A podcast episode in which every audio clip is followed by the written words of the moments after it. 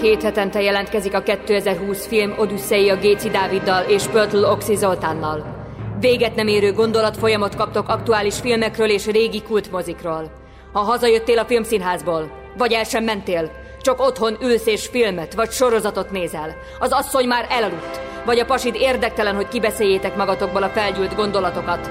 Itt a lehetőség, hogy meghallgassd ezt a két fickót. Lehet, hogy tévednek, de egy biztos. Van véleményük, és nem félnek hangoztatni. Kezdődjön tehát a 2020 film Odüsszeia az újságíró Oxival és a filmrendező Dáviddal.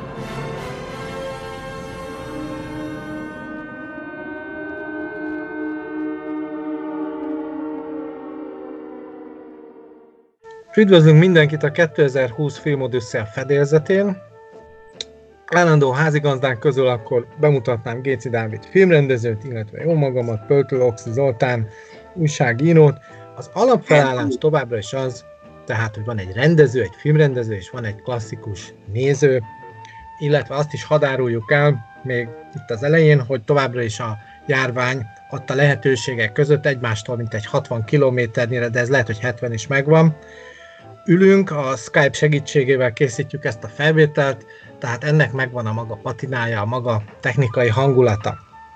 Akkor átadom Dávidnak a szót, mert ő tudom, hogy Roman Polanski rajongó hat konferálja be ő, hogy melyik lesz az a film, amit ma kitárgyalunk. Hát ez a film, ez nem más, mint az iszonyat, és ö, most iszonyatosan elemembe kerültem, miután megnéztem újra ezt a filmet, ugyanis kicsit úgy érzem magam, mint egy hülye nyomozó, aki, akinek így összeáll a kép az utolsó pillanatban.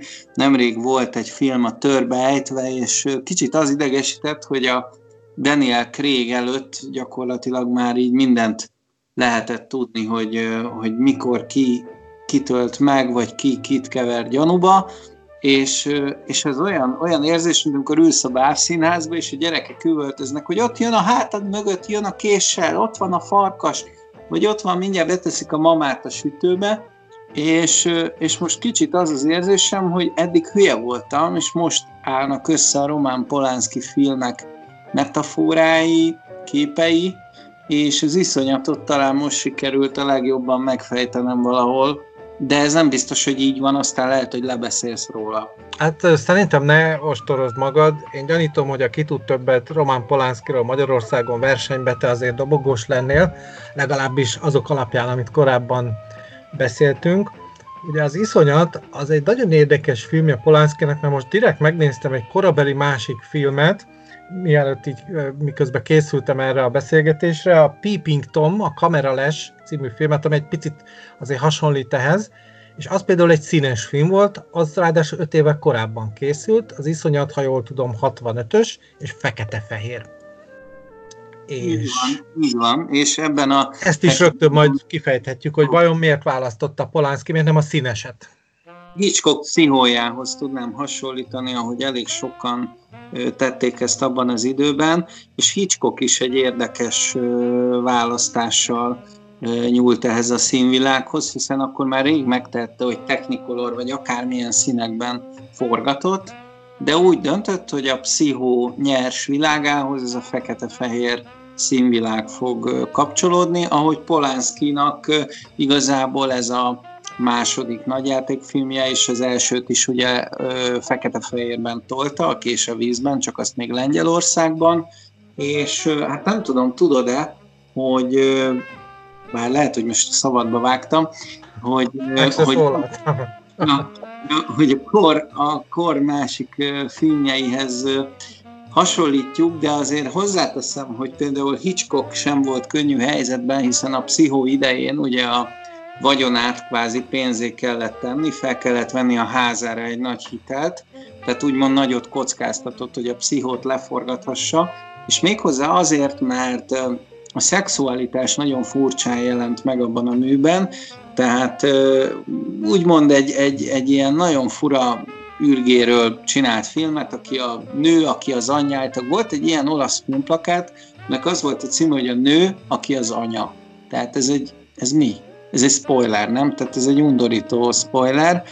és hát sajnos vannak ilyenek. A nyolcadik utas a halállal szerintem nem nőtek le semmit, de, de itt viszont valami kakker került a palacsintába. A lényeg az, hogy, hogy ez a film, az iszonyat, ez olyan szempontból hozta nehéz helyzetbe Roman Polanskit, hogy ugyan az első Angliában készült mm, szélesvásznú nagy egészestés mozia, egy pornó céggel kellett ezt a filmet elkészítenie. Tehát ha hiszed, ha nem, ez a, ez a vállalat, ami gyártotta, egészen pontosan a Compton Films és a Tackley Film Production, ez ilyen soft pornókat csinált abban az időben, és, és hát felajánlották Polanskinak, hogy mi lenne, ha csinálna nekik egy filmet.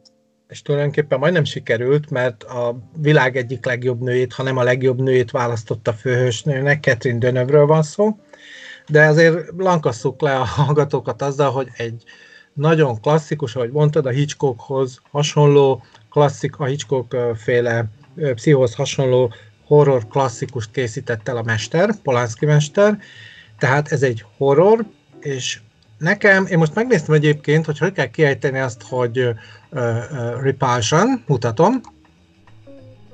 Ezt ugye a Google így nyomatja, és úgy fordítja, hogy idegenkedés.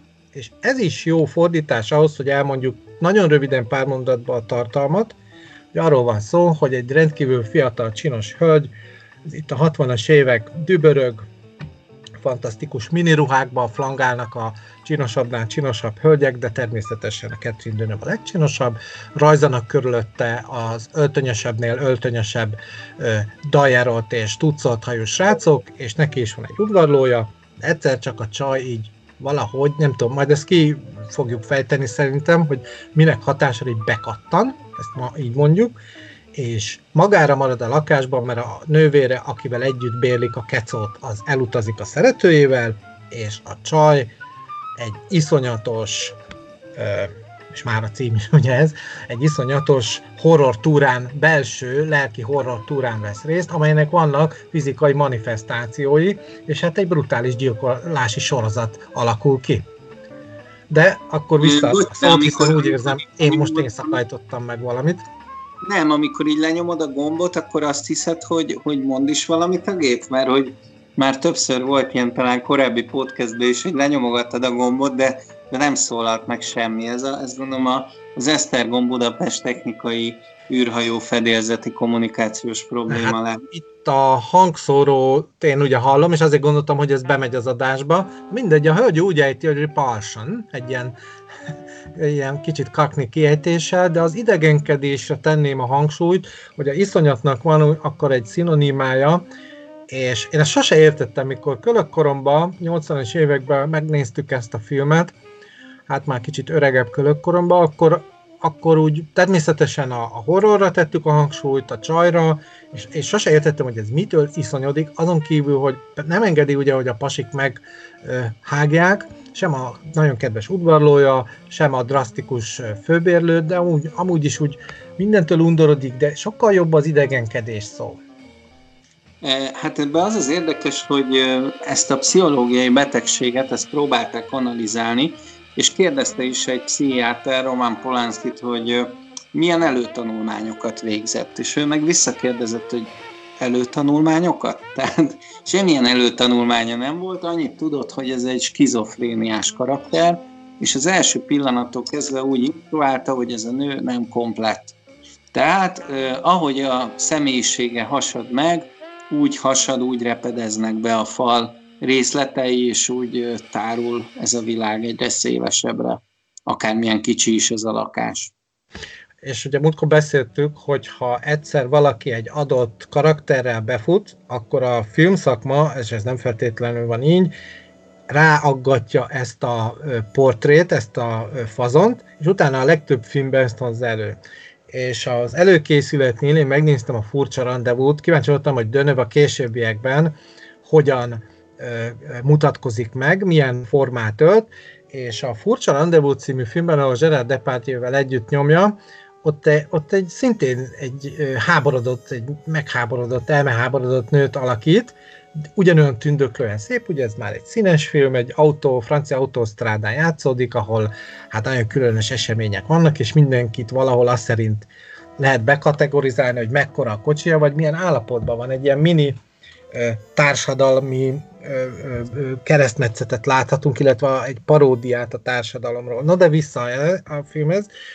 Én nem tudom, hogy a, a, a skizofrénia mindenképpen helytálló mert nekem még az is bejött, hogy egy ilyen normák elleni fellépése ez a hölgynek, hogy miért kell mindig mindent ugyanúgy, ahogy a normalitás, ahogy a közmegegyezés szerint, tehát hogyha ő csinos, és miniszok, jól áll, nagyon jól áll rajta a miniszoknya, ezek a korabeli divatos ruhák, akkor miért kell elfogadni az udvarlást? Miért nem lehet ő, ő egy mizantrópnak tűnik a legelején? Ha én, jól látom. Én azt, én azt gondolom, hogy, hogy a bomba nők élete az bizonyos szempontból pokol lehet. Tehát nem lennék ilyen, ilyen szép hegykemellő kerekfenekű nő a 60-as években, aki végigmegy egy építkezés mellett, és a munkás így enyhe csulával a szájában kicsit rágózik, és beszól, hogy hey baby, ami történik is a filmben. Igen, van egy ilyen jelenet. De, de sokszor sajnálom a boltba is a lányokat, vagy a, vagy a szupermarketbe, vagy a plázákba, hogy, hogy iszonyatos, nem is tudom, ilyen, ilyen szempornónak vannak kitéve. Szempornó?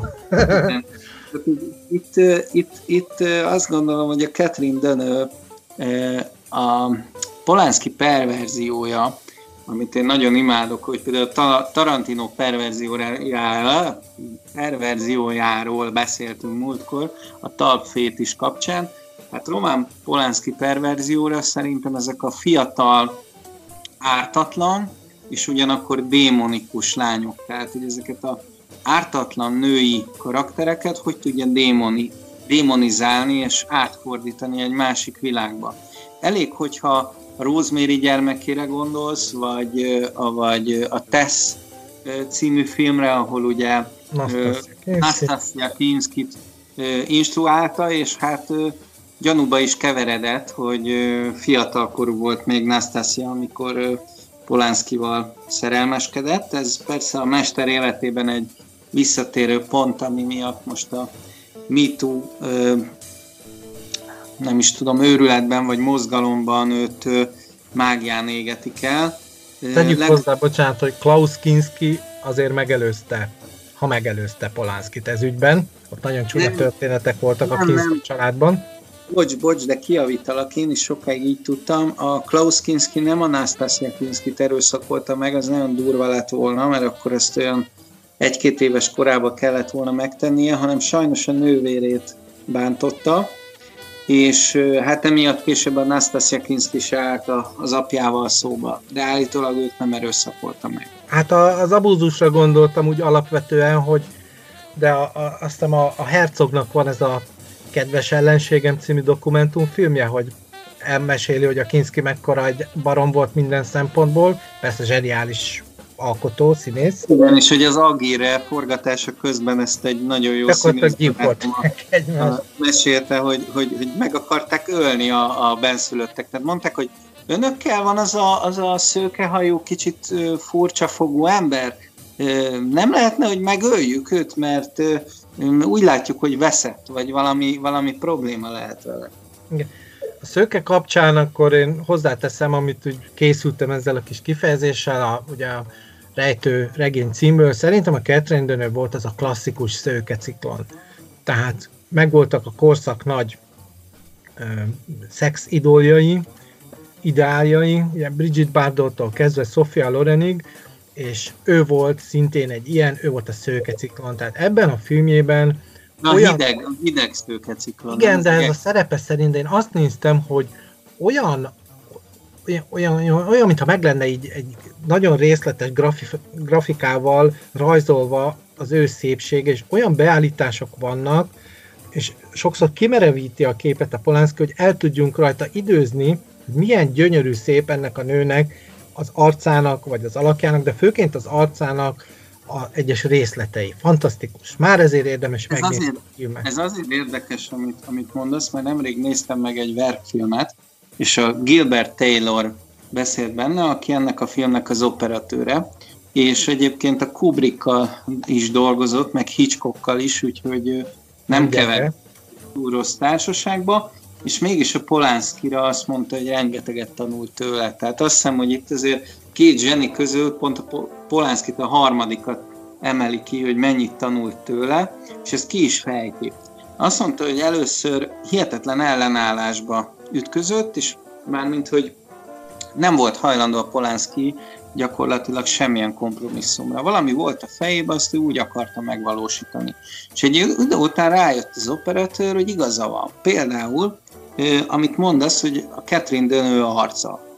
Azt kérte tőle a Polánszki, hogy menjen hozzá közel egy 18-as objektívvel. Na most, ha egy 18-as objektívvel odamész valakinek a fejéhez, az lehet akármilyen szimmetrikus ha arc, olyan lesz, mint a pontynak a szeme körülbelül. Igen, ez a halszem effektus. Ez a mobiltelefonoknál is most van, ezt próbálják leküzdeni a gyártók, hogy minél közelebbi képeket tud csinálni, mondjuk a gyerekedet lefotózod, akkor ne egy ponty legyen az a gyerek, hanem egy szép szőke kislány vagy fiú.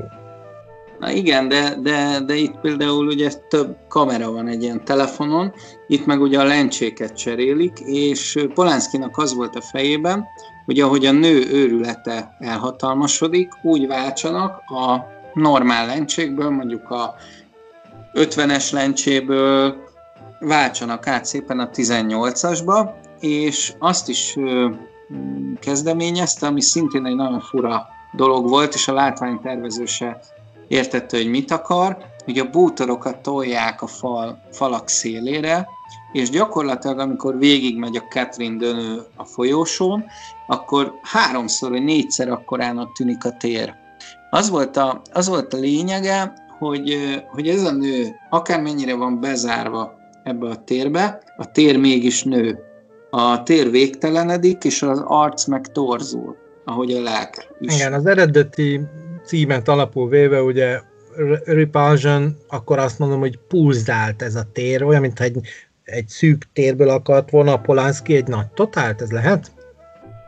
Igen, igen, és, és olyan dolgokat ért el igazán speciális effektusok nélkül olyan értelemben, hogy nem volt neki külön trükk szakértője, tehát ez egy, ez egy nagyon olcsó film volt, ez többször ki is emeli a, nem csak a Polánszki, hanem a, a filmproducere is, hogy így gyakorlatilag egy soft pornó film kétszereséből, háromszorosából forgattak, ami ennek a stúdiónak így is csúcsköltségvetés volt, és megjegyzem, hogy nagyon nagy siker volt, tehát egész Nagy-Britanniában, mert ugye ez egy angol film, előtte lengyel filmet csinált, itt csinált még egy angol filmet, ugyanis ez a cég annyira elégedett volt a Polanski munkájával, bár túllep, túllépték a budgetet, az időt, mindent, de olyan nagy siker volt, hogy Amerikából is hozott rengeteg pénzt, úgyhogy ezután csinálták meg a Zsák utca című filmet, és csak azután ment el Polanski Hollywoodba. Most azon gondolkodom, hogy a, a természetesen ezzel kapcsolatban, a filmek kapcsolatban is van egy saját elméletem, hogy ez a film nekünk, mai embereknek mit mond, ez pedig természetesen a karantén, hogy ezt most még így kifejtsem, vagy elmeséljük a hallgatóknak a történetet, mert szerintem azt még úgy nem vittük végig, hogy nagyjából mi a filmnek a, a cselekménye. Engem ez a karantén egyelőre jobban érdekel, és azt... Jó, oké. Okay. Szóval azt tudni kell a, a főhősnőről, hogy magára marad, mindentől akkor ezek szerint idegenkedik, alapvetően, tehát teljesen túltolja ezt a mizantrópiát, full kreténbe tolja, hogy klasszikust idézzek, és, de közben zseniálisan gyönyörű, és ugyanazokat az elemeket éli meg, amit mi most a karanténban, amit ugye a koronavírus járvány miatt meg kell érni az országnak. Tehát bezár, be kell, ben kell maradnia egy lakásban, bár őt erre különösképpen kívülről semmi nem kényszeríti, de pontosan a betegsége egy belső durva kényszer viszi erre rá, és ennek folyamányaként, aki oda be akar hatolni ebbe a belső zárt térbe, azt ő egész egyszerűen elintézi. Ezt nem tudom, hogy ez így tömören, röviden a karantént, meg a, most belecsempésztem csak a cselekmény, de a karanténban is meg lehet dandulni, egyre több ilyen cikket olvasunk, hogy nagyon ki vannak idegileg az emberek pusztán a bezártságtól. És ez a hölgy is hozza minden olyan tünetét annak, hogy ha magadra maradsz, ha bezárva maradsz, elindul egy fantáziavilág, és az a tér, ahol te vagy, az át fog alakulni. Hangok keletkeznek ott, ahol nincs hang, a tér különböző idomai és határai módosulnak, más formák és más folyamatok indulnak meg, tehát ami eredetileg nem szabadna, hogy mozduljon a fal, az elindul. Hát, hát én meg, ezt, meg, szóval meg, benne valami. Szagok, meg a szagok, hogy milyen, milyen büdös lehet ebben a térben. Tehát itt nagyon jól ábrázolja az a, az a nyúlfogás, amit ugye egy ilyen nagyon fura egész nyulat vesznek ki egy sütőből, és a film végére az a nyúl az gyakorlatilag cafatokká rohad. Egyébként a forgatás elején a Polanski külön kikötötte, hogy nem akar preparált nyulat, úgy sincsen nagy pénz ebbe a produkcióba, hanem egy igazi sült nyulat akar. És olyan kis csalafinta volt, hogy kihúzta a forgatás első napján a hűtőt az áramból, és hát az a, az a nyúl, mikor kivette a színész, akkor tényleg a legyek repkedtek körülötte, a valóságban is, tehát ott nem, nem kellett semmi plusz digitális trükköt betenni, és gondolom rohadt büdös volt abban a lakásban. Úgyhogy, úgyhogy én azt gondolom, hogy rengeteg olyan mágia van ebben a filmben, ami, ami egy ami ezt a karantén helyzetet tökéletesen megmutatja. Én azon gondolkoztam, hogy gifeket lehetne gyártani, hogy a Catherine Dönő kapargatja a tapétát. Hogy a karantén gifeket, simán. Kidobja a pohárból a, a a mm, fogkefét, ahogy a Catherine Denő, nem is tudom, a bolyong a lakásba, és kezek simogatják, de azt hiszem, hogy most az, arról nagyon fontos lenne beszélni, hogy miért iszonyat a címe. Igen, a, amikor mondtam, hogy ezzel volt egy kis gondunk az első találkozáskor, szerintem a 80-as években tudtuk ezt megnézni a adott ö, ilyen művész filmklubokban, akkor ez mondom többszörös elemzés tárgya volt, hogy vajon miért iszonyodik, mitől iszonyodik a csaj, és nekem akkor az ugrott be, hogy egyrészt ebben nem csak egy betegség van, egy elmebaj, egy háborodottság, hanem egy lelki zavar, hanem lehet, hogy a normalitástól való elrugaszkodás. Van egy kulcsjelenet benne, amit én nagyon szeretek, legalábbis egy elindító, a többi jelenetre vonatkozó kulcsjelenet, mikor ő ugye kozmetikus, és éppen egy idős hölgy adott kozmetikai szalomban, ki van terítve, arcán ez a klasszikus ilyen regeneráló maszk, és ő egy ilyen hegyes szerszámmal ottan alakítgatja a hölgynek a körmét, és a hölgy így el van alélva, és egyszer csak egy hatalmas sikoly, hát bele, beleszúrta véletlenül, és ott jön ez, hogy ez az állandó pucparádé, tehát még ezt a szépségipart is valahol így megfricskázza a film, hogy, és amivel kezdtük is, hogy a szép nőknek mennyire nehéz, és lám-lám, mikor ez elmúlik a szépség, akkor még visszakövetelik ezt a szépséget, és ez egy különösen érdekes, hogy egy rendkívül csinos, döbbenetesen csinos nő egy olyan munkát végez, amely följavítja, hát a már bizony nem annyira szép idős hölgyeket. És ott már egy horror van, ki hogy csöppen az első vér.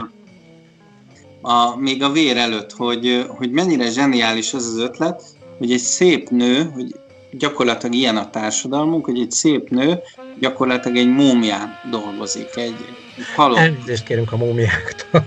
Hát, de hát tényleg úgy néz ki, hogy egy cserepes szerencsétlennek az arca ezektől a pakolásoktól, és, és hát úgy van plánozva a film, hogy ugye indul a Catherine Dönő szeméből, a, a stáblista gyakorlatilag, távolodik el egy varióobjektívvel, majd látunk egy ráncos öreg női kezet, ami olyan, mint egy ravatalon feküdne, és igen, fogna, igen. fogná a kezét a, a, a pedikűrös vagy manikűrös csaj, és utána látod, hogy ez egy kozmetikai szalon. Tehát teljes fricska, Polánszki zsenialitása, hogy egy jeleneten belül, mint egy rövid filmben, egy társadalmi parabolát mutat meg, hogy gyakorlatilag gyönyörű hercegnők, akik a Disney mesébe tényleg a hamupipőkkel lennének, azt hiszem van is egy ilyen utalás a filmben, azok melóznak az öreg múmia testén.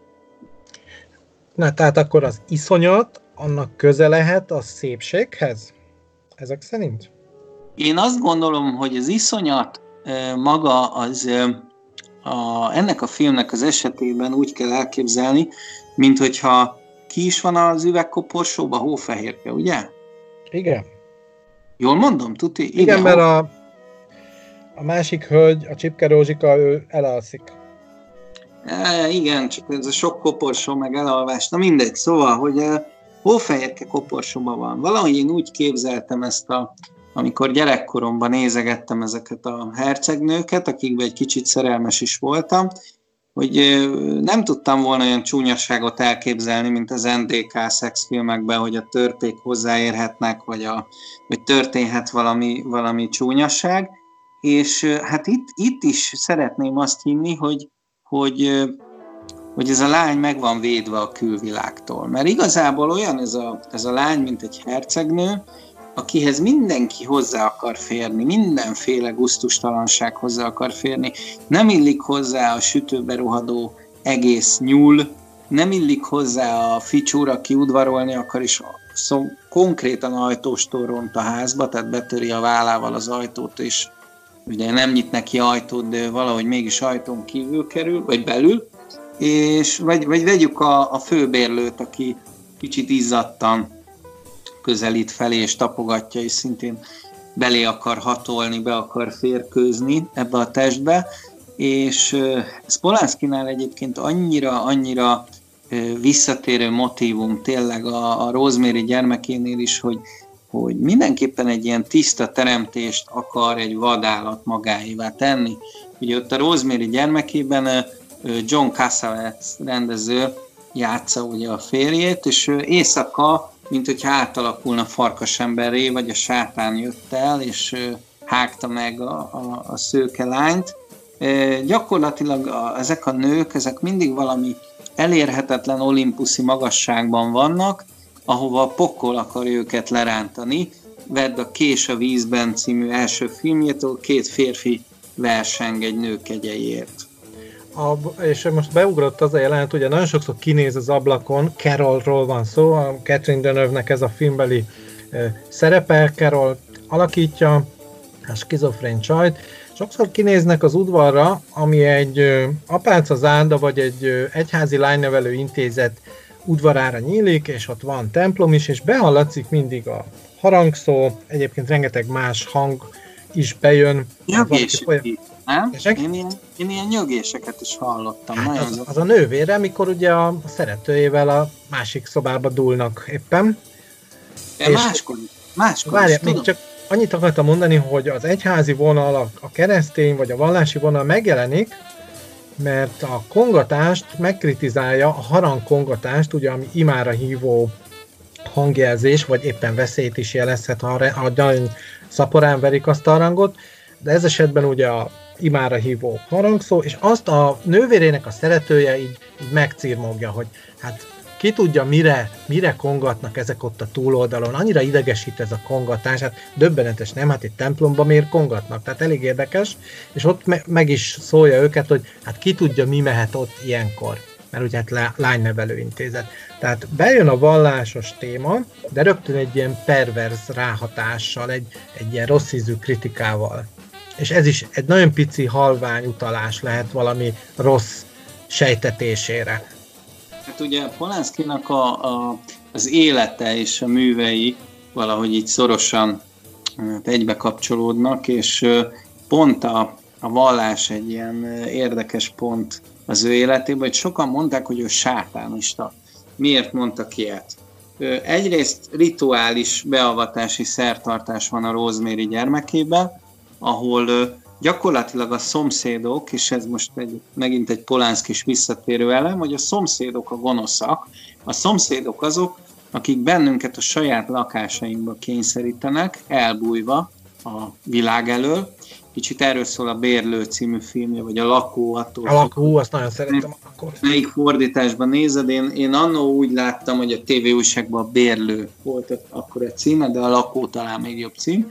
És hogyha belegondolsz, egyenessági folytatása az iszonyatnak. Tehát ö, ott Polánszki játsza saját maga ö, a főszerepet, és arról szól, hogy idegenként érzi magát egy lakásba, ahol korábban egy szőkehajú nő lakott, aki a lakók szerint megőrült, és kiugrott az ablakon. És Polánszki Ma... Catherine Dönövet alakítja. És utána Polánszki kirúzsozza magát, meg a körmeit, meg azt hiszem Goloász helyett marbolót szív, és szintén kiveti magát az ablakon, pont úgy, mint a Rosemary gyermekében, amikor jönnek haza Mia Farrow és a John Cassavetes kézenfogva, és aláhullik egy nő az, az épületből, ugyanúgy, ahogy a bérlőben. Tehát gyakorlatilag át, hogy is mondjam így, áttransformálódik, átfolyik egyik film a másikban. Ez iszonyatosan izgalmas, ugye beszéltünk a tarantói, tarantinoi univerzumról, ahogy a figurák átmászkálnak szinte egyik világból, filmből a másikba. De az nagyon a... direkt ez a dolog. Igen. Itt, itt, nagyon, itt nagyon finom, de egyébként, hogyha egymás után nézed a filmjeit, akkor, akkor egymásból következnek ezek a dolgok. Tehát a, a Keserű Mész című filmje, ami nekem a kedvenc Polánszki filmem, és most biztos sokan mondják, hogy jaj, de hülye vagy, nem értesz hozzá, az egy, az egy gics, meg hallottam már mindenfélét, mondjuk emlékszem, amikor először hallottam, hogy gics, neked ez a gics, Jézusom, milyen lelked van. Szóval, hogy, hogy ott egy szintén egy ártatlanságot taszít az író, aki maga Polánszki valahol egy, egy unatkozó értelmiségi férfi, aki falja az életet, beletaszít egy, egy, egy vad szexualitásba, a nő teljesen felszabadítja, viszont a nő túl is nő ezen.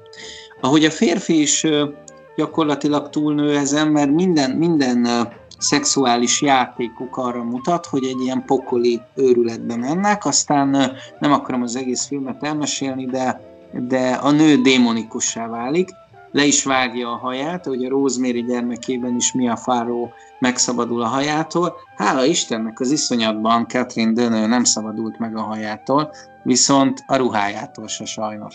Igen, az, az egy nagyon kedves jelenet nekem, te ezt nem láthattad talán, de a 60-as években olyan ruhákat hordtak a nők a ruha alatt, ez volt a kombiné, egy nagyon jó kis sejem vagy nylon kombiné, ami ma az utcai ruha. Tehát ez nagyon érdekes. Közben eszembe jutott, hogy azért áruljuk el a, a hallgatóinknak, hogy gyakorlatilag az iszonyat ürügyén egy mini Polánszki Fesztivált rendeztünk itt helyben, tehát rengeteg filmről is beszélünk, ez ne zavarjon meg senkit. Én gyorsan vissza is térnék annyiban az iszonyathoz, hogy ez egy, szerintem egy, az, a, ugye ott a kozmetikai szalomba történt ilyen vérengzése után, Carol vér, ugye elkezdett vérengzeni, tehát leszúrja az egyik kliens, de hát persze csak az ujjába belebök, óriási botrány van belőle, elküldik a francba, és ekkor ugye eléggé befordul, de a másik ilyen nagy befordulási lehetősége, ott vesz iszonyú nagy kanyart szerintem ez az őrülete, amikor végig kell hallgatnia, hogy a nővére, amúgy egy nős férfival a szomszéd szobába szeretkezik, és ennek komoly hangjai vannak, hogy akkor a általad sokat emlegetett soft porno cuccra is utaljunk. És kinek ne lett volna olyan élménye, hogy annál tényleg nincs kellemetlenebb, hogy te magányos vagy, mindenbe bizonytalan vagy, zavarodott vagy, tehát mélyen vagy az életed pontján, de azt kell hallgatnod, hogy a falon túl, a szomszéd szobába valaki baromira élvezi az életet.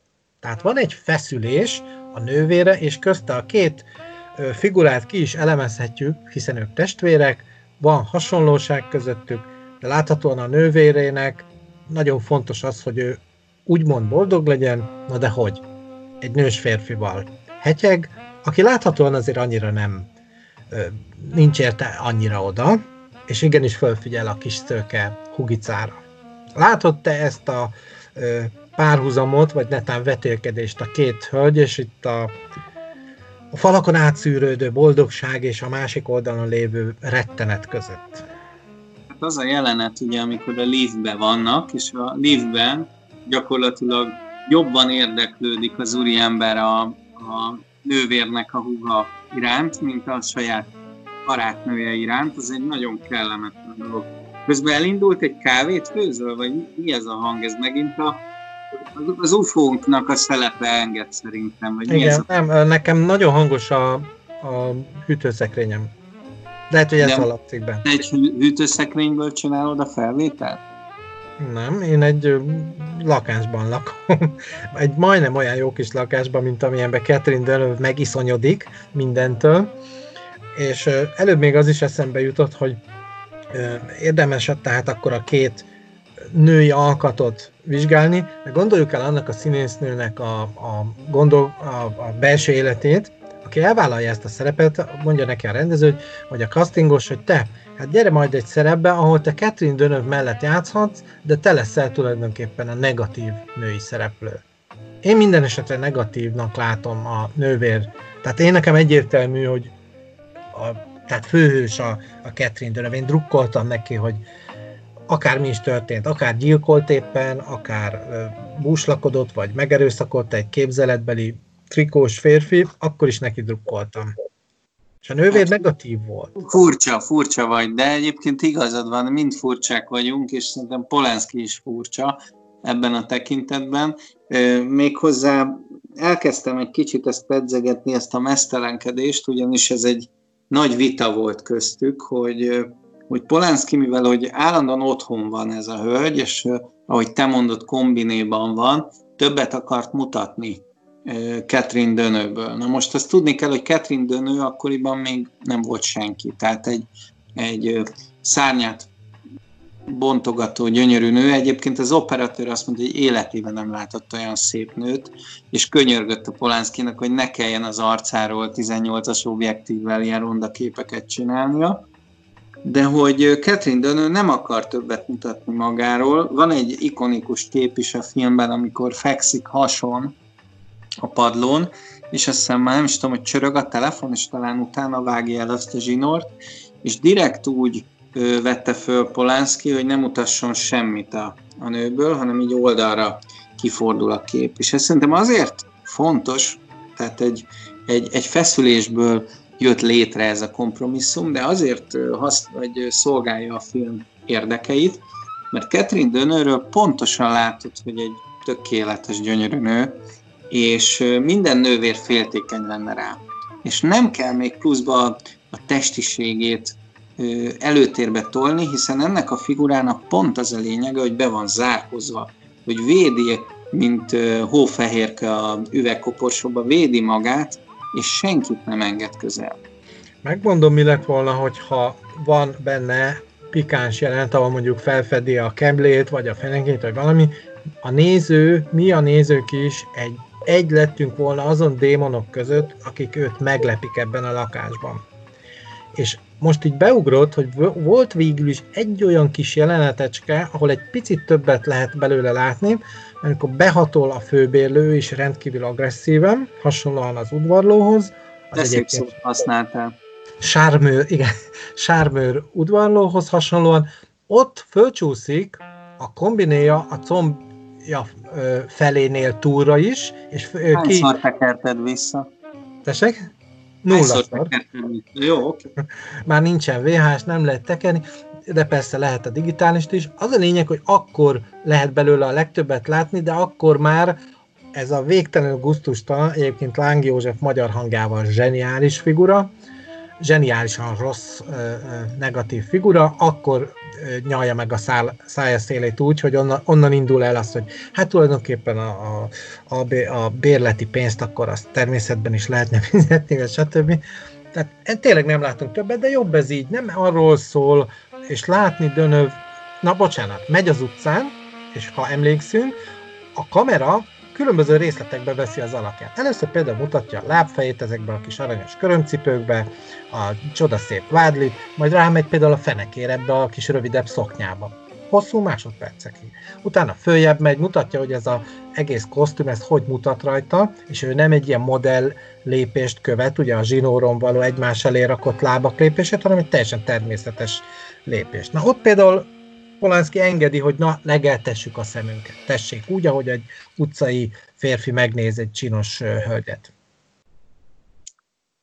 Igen, mm, másrészt meg, hogy a testiségből visszakössek egy, egy félbe maradt gondolatomra, hogy hogy szövődik gyakorlatilag ez a Polánszki féle, e, is tudom, hogy szexuális aberrációnak mondjam, de a fiatal törékeny nők iránt való mániája, ami, ami szinte minden filmjében benne van, hogy türemkedik át az életébe, hogy, hogy borzalmas azt látni, hogy, hogy gyakorlatilag vízióként megvalósulnak a képei. Tehát kezdve azzal, ahogy itt ezt a nőt gyötrik azok a kezek, amik kitörnek a falból, mint hogyha Sharon Tate Cicero Drive ingatlanjába törnének be Manson gyermekei és családja, és, és ölnék meg, és vágnák ki a, a gyereket a hasából, a terhes feleség hasából, ahogy ugye ezt a Rosemary gyermekében gyakorlatilag ott is bemutatja, és nagyon sok kritika is érte őt, mármint a közemberek világából, hogy ő egy sátánista figura, és már a vámpírok bájában sem mindegy, hogy ő miért ördögi teremtményeket ábrázol, és az iszonyat sem kivétel, és úgy gondolják, hogy se nem vallásos, se nem istenfélő, hanem, hanem Polánszki egy ilyen szektás, és valójában ő, ő ölette meg a, a feleségét. Egyébként jó, hogy azt nem találták ki, hogy az anyját is ő vitette el Auschwitzba, mert azt hiszem, hogy az már egy kicsit sok lett volna. Ezen még úgy épp meg lehet birkózni. És akkor erre az egészre rájön az a, az a cucc, hogy elmegy ugye a Nikolson házi buliába, ahol, mint tudjuk, nagyon szereti ezeket a fiatal törékeny lányokat, és a medencében nem kéri el a személyét egy 13 éves lánynak. Ez egyébként tényleg érdekes történet, és nagyon kíváncsi vagyok, hogy hogy fejtett ki ezt a, hát ugye itt egy kanosszajárásról beszélünk, de mennyire életszerű az, hogy abban a korban, amit úgy hívtak, hogy a szexuális forradalom ideje, ez a 60-as évek, hogy ezeket a sztárokat nem akarják megismerni emberek, nincsenek gruppik, és mindenki jól viselkedik. Ez ugye nem túlzottan életszerű, hanem az az életszerű, hogy rajonganak, értük, mindenki a lehető legközelebb akar hozzájuk kerülni. Polanski, Jack Nicholson is egy kifejezetten akkor már sztár figurák, illetve maga ez a Beverly Hills-i, vagy bocsánat, ez a hollywoodi közeg, amit ugye volt egyszer egy Hollywood című filmben Tarantino nagyon jól lefest, bemutat, ez, ez már maga, ez egy ilyen, ilyen, ilyen olimposzi magasság. Tehát életszerűen, magyarul az a kérdésem, életszerű az, hogy megúszható lett volna, hogy Polánszkiék nem keverednek ilyen botrányokba. Mert szerintem kódolga volt. Hát Polánszki nagyon erős vízióval rendelkezik. Én azt mondom, hogy ilyen válteszi képességei vannak, és, és valahol manifestálja az eseményeket. Én is úgy gondolom, de ez már egy kicsit ilyen spiri vonal, de hát annyira, annyira szembeötlő, hogy tök mindegy, hogy egy Macbethet visz filmre. A Macbethbe is megjelennek ezek a boszorkányok. A, a kilencedik kapuban szintén egy ilyen sátánista rituálé, egy szertartásnak leszel tanulja, és a feleségéből boszorkányt csinál. Tehát amikor az életben is találkozik Roman Polanski Emmanuel Szenyével, hiszem jól mondom, akkor ő gyakorlatilag egy nagyon fiatal szárnyát próbálgató, ismeretlen színésznő. És mire mondjuk a kilencedik kapuhoz ér, már egy boszorkány szerepben tündököl. Tehát valahogy Roman Polanski egy kicsit olyan, mint ez a szörnyeteg a Rosemary gyermekében, a nagy szőrös mancsával tapogatja a szőke vékony kis testeket, de nem tehetjük meg a Iszonyat című Polanski filmmel, hogy nem fejezzük be a történetet. Úgyhogy mindig te jössz a történettel, de azt gondolom, hogy el kell jutnunk oda, hogy Catherine Dönő miért fogja meg Borotvát, miért vágja el a tarkói, tarkójánál az erei, mondom a... Hát meg ott mindent átvág, az egy nagyon éles szerszám. Igen, miért miért Tehát a főbérlőt az udvarlóját, meg. miért öli meg az udvarlóját, tehát miért, miért csinál vérengzést ez a... Ez a az nekem nagyon tetszett, mikor azt ott megtette. Olyan szempontból, hogy ugye próbál védekezni, tehát a telefont nem veszi föl, az ajtón szóló csengőt, nem nyitja ki az ajtót, semmilyen külső jelzésre nem reagál, totál bezárkózik, teljes introvertált, sőt azon túl is ilyen dióhéjba való berohadás ez, babicsal élve, és aztán betörnek hozzá. És én ott mindig azt vártam, meg ott ugye egy picit lefagy, ránéznek, meg mindig ilyen hálóruhában van, ott kérdezgetik, hogy mi van, ugye jön az udvarló. Miért, mi, miért nem nyitott ajtót? Mi ez a büdös? Mi, mi van veled? És akkor egyszer csak jön a, a, a sárga rész gyertyatartó, és iszonyúan lezúzza a fickót, annyira, hogy ott meg is perecel egyből. Hát meg az a büdösebből a nyúlból jön, ugye, amit tesznek a legyek, hisznek a Igen, szemben. dimenziós a film, tulajdonképpen a falból kezek nyúlnak ki, tehát a kétdimenziós síkból kinyúlnak a kezek, és szinte érzed a, a rohadás, a bomlás, a pusztulás szagát, és ott a legyek, hasonlóan a volt egyszer egy vadnyugat című filmhez, be vannak idomítva, hogy mondtad is, hogy na, na hogy egy eredeti nyuszit használtak, a megnyúzott nyuszi testet, holttestet, dögöt, és az körül rajzanak a legyek, és ennek a hangja is ott van, ahogy ott a zizegnek. Hogy mi vezet ide, hát ez a iszonyatnak a kicsúcsosodása. Ha nem tudok, ugye van ez a punk mondás, hogy tett tönkre, ami tönkre tesz. Ő akkor úgy érzi, hogy tönkre, ő, ő, ő, az ő világába bele, behatol a külvilág, ezért ami, ami oda bejut, azt el kell pusztítani. És ebből a törékeny nőből egy gyilkos, egy sorozatgyilkos válik. Egyébként ez a behatol, ezt többször mondtad ezt a szót, és szerintem tökéletes erre a filmre. Tehát minden, minden a, a lakása az gyakorlatilag az ő szexualitás, olyan, mint a saját testébe akarna állandóan behatolni valami. A falból kezek nyúlnak ki, amit a, a, amik gyakorlatilag megfogják Catherine Dönő mellét, és próbálják meg a fejét lenyomni a szőke hajába. Tapizzák, hát rendesen ott tapizzák.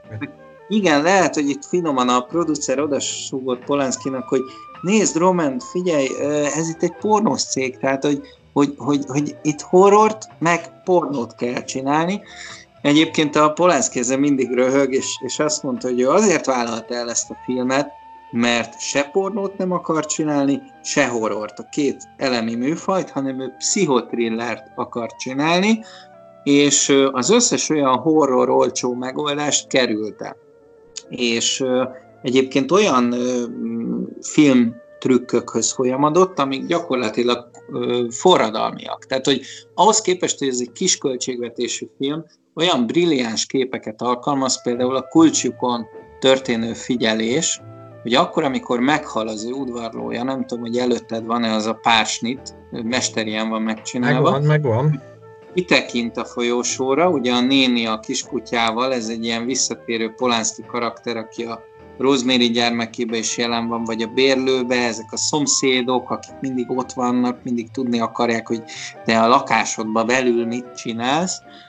kitekint, és abban a pillanatban kapja a tarkost, és gyakorlatilag építettek egy óriási ajtót, és építettek egy, úgy fogalmazott a a díszlettervező, hogy egy ilyen tenger alatt járó kitekintőt. Tehát az, ami kulcsuk, vagy ez a kis kémlelő nyílás. Túlszóra, igen, kitekintő kémlelő nyílás, tehát azon rendesen optikát nem tudsz átdugni, nem látszott volna semmi, tehát meg kellett építeni egy ilyen nagy kör alakú kitekintő nyílást, és ugye még abban is zseniális a Polanski, nem csak, hogy kitekint ezen a nyíláson, és utána kap egy fejest, és az operatőr gyakorlatilag a szubjektíva, hulla, aki csúszik le az ajtón, hanem a vér, ami odafröccsen az ajtóra, az is méretarányosan lett odafröccsentve, tehát meséli a Polánszki, hogy egy bicikli pumpával tolták a vért az ajtóra, hogy megfelelő 15-20 centis vérfolyások legyenek az ajtón,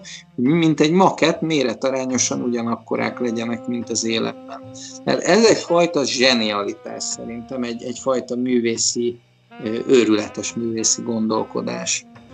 A korabeli filmekben egyébként most, ha, ha visszaidézzük azokat az Alain Delon, ha már őt mondtuk, Alain Delon akciófilmeket, vagy Belmondó, vagy bármilyen filmeket, nem voltak még olyan professzionálisak, például a kaszkadőr jelenetek, vagy az autós üldözős jelenetek, illetve ha valakit lelőttek, sokszor a vért sem mutatták.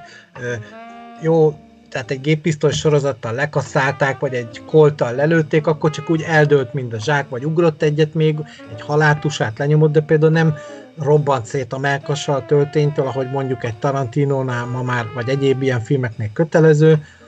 Tehát Polanski korabeli technikával hozzá, ami hülyeség, mert ugye, hogyha belesoroznak valakibe, akkor valószínűleg a túloldalon fröcsköl a vér. Ja, persze, egyértelmű. Tarantino meg imádja, hogy elől-hátul mindenhol fröcsköl a vér, mint hogyha egy rossz turmix gépbe próbálnál beerőltetni túl sok répát.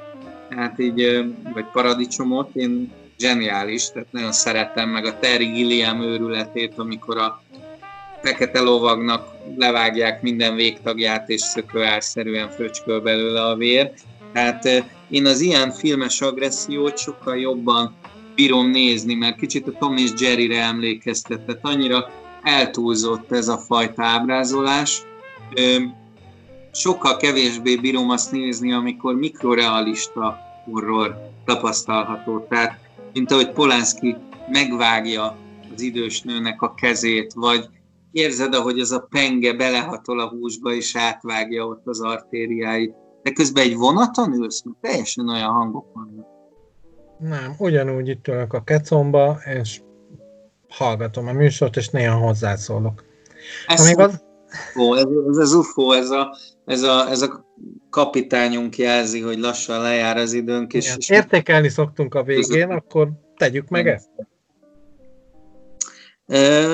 Jó, de mielőtt értékelünk az utolsó kép, ami, ami, ami, amit én még mindenképp megemlítenék, illetve hát két kép, ami nekem nagyon fontos. Az egyik, hogy imádom az olyan filmeket, amik megjelenítik azt a kort, amiben vannak. Beszéltünk a 60-as évekről, és hogy kimegy Polánszki az operatőrével az utcára, és már-már hívhatjuk talán neorealista képeknek, amiket akkor rögzít, azt a hangulatot, az útfeltúrást, hogy akkor a korabeli London hogy nézett ki, és, és amit pedig még nagyon szeretek, hogy nagyon konzekvensen plánozza azokat a jeleneteket, amikor a főhősnője gyakorlatilag ájult, és fölé hajolnak ezek a szomszédok. Tehát annyira pokoli, már múlt is beszéltünk a purgatóriumról, pokolról, pokolábrázolásról, hogy pokoli nem csak a falból kinyúló kezek látványa,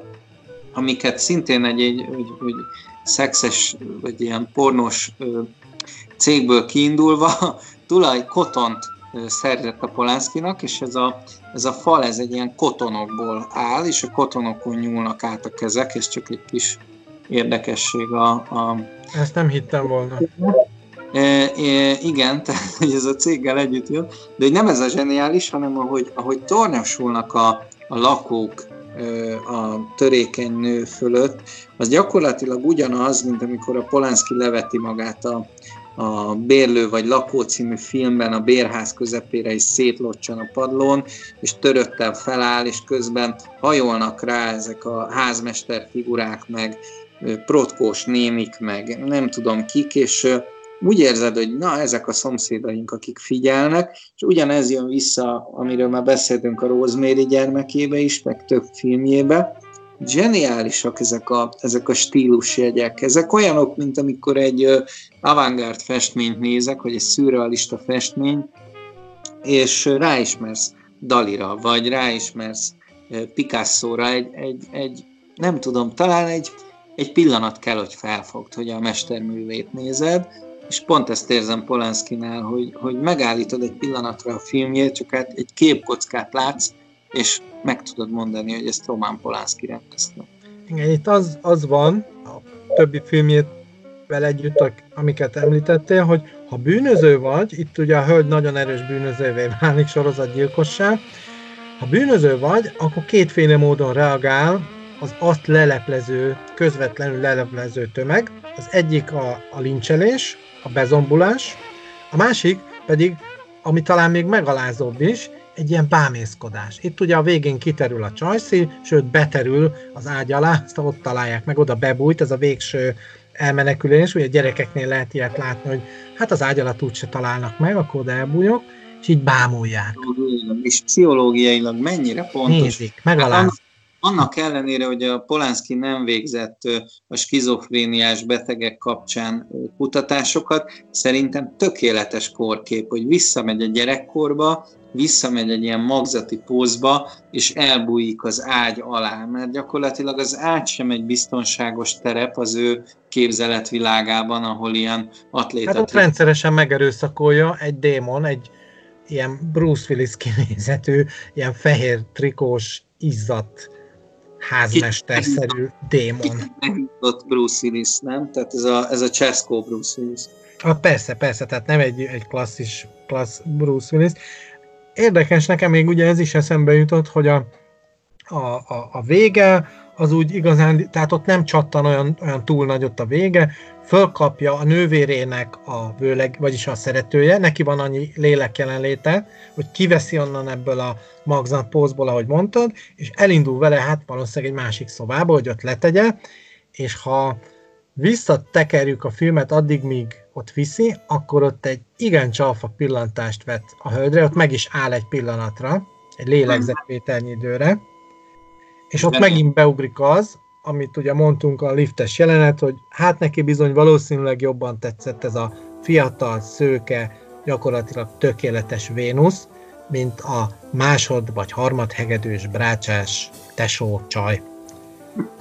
Még ez a végén ilyen. Az a, az a pillanat megfejti a filmet, tehát hogy, hogy gyakorlatilag ez a nő ez mágikusan hatott a férfiakra, és mindegy, hogy kikerült hozzá közel, ez értelmezi kicsit az ő, ő haláltusáját, vagy haláltáncát, amiben menekül, ugyanis bebizonyosodik, hogy sehol nincs biztonságban, még holtjában sincs biztonságban.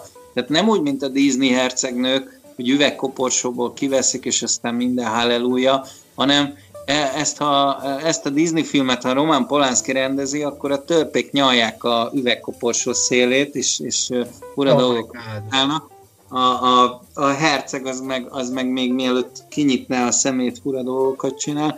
Tehát, tehát igazából azt mondom, hogy én is Catherine Dönővel vagyok. Tehát egy, egy gyönyörű nő, aki menekül a világ iszonyata elől, és már nem tud hova bezárkózni, már nem tud a saját bőréből elbújni, nem tud az utcákról elbújni, már a lakásába se tud elbújni, mert rátörik az ajtót, már a főbérlő elől se tud elbújni, már az ágy alá se tud elbújni, és már holtába se tud elbújni, mert a nővére szeretője fölveszi, és beleszeret holtába. Borzalmas. Iszonyat.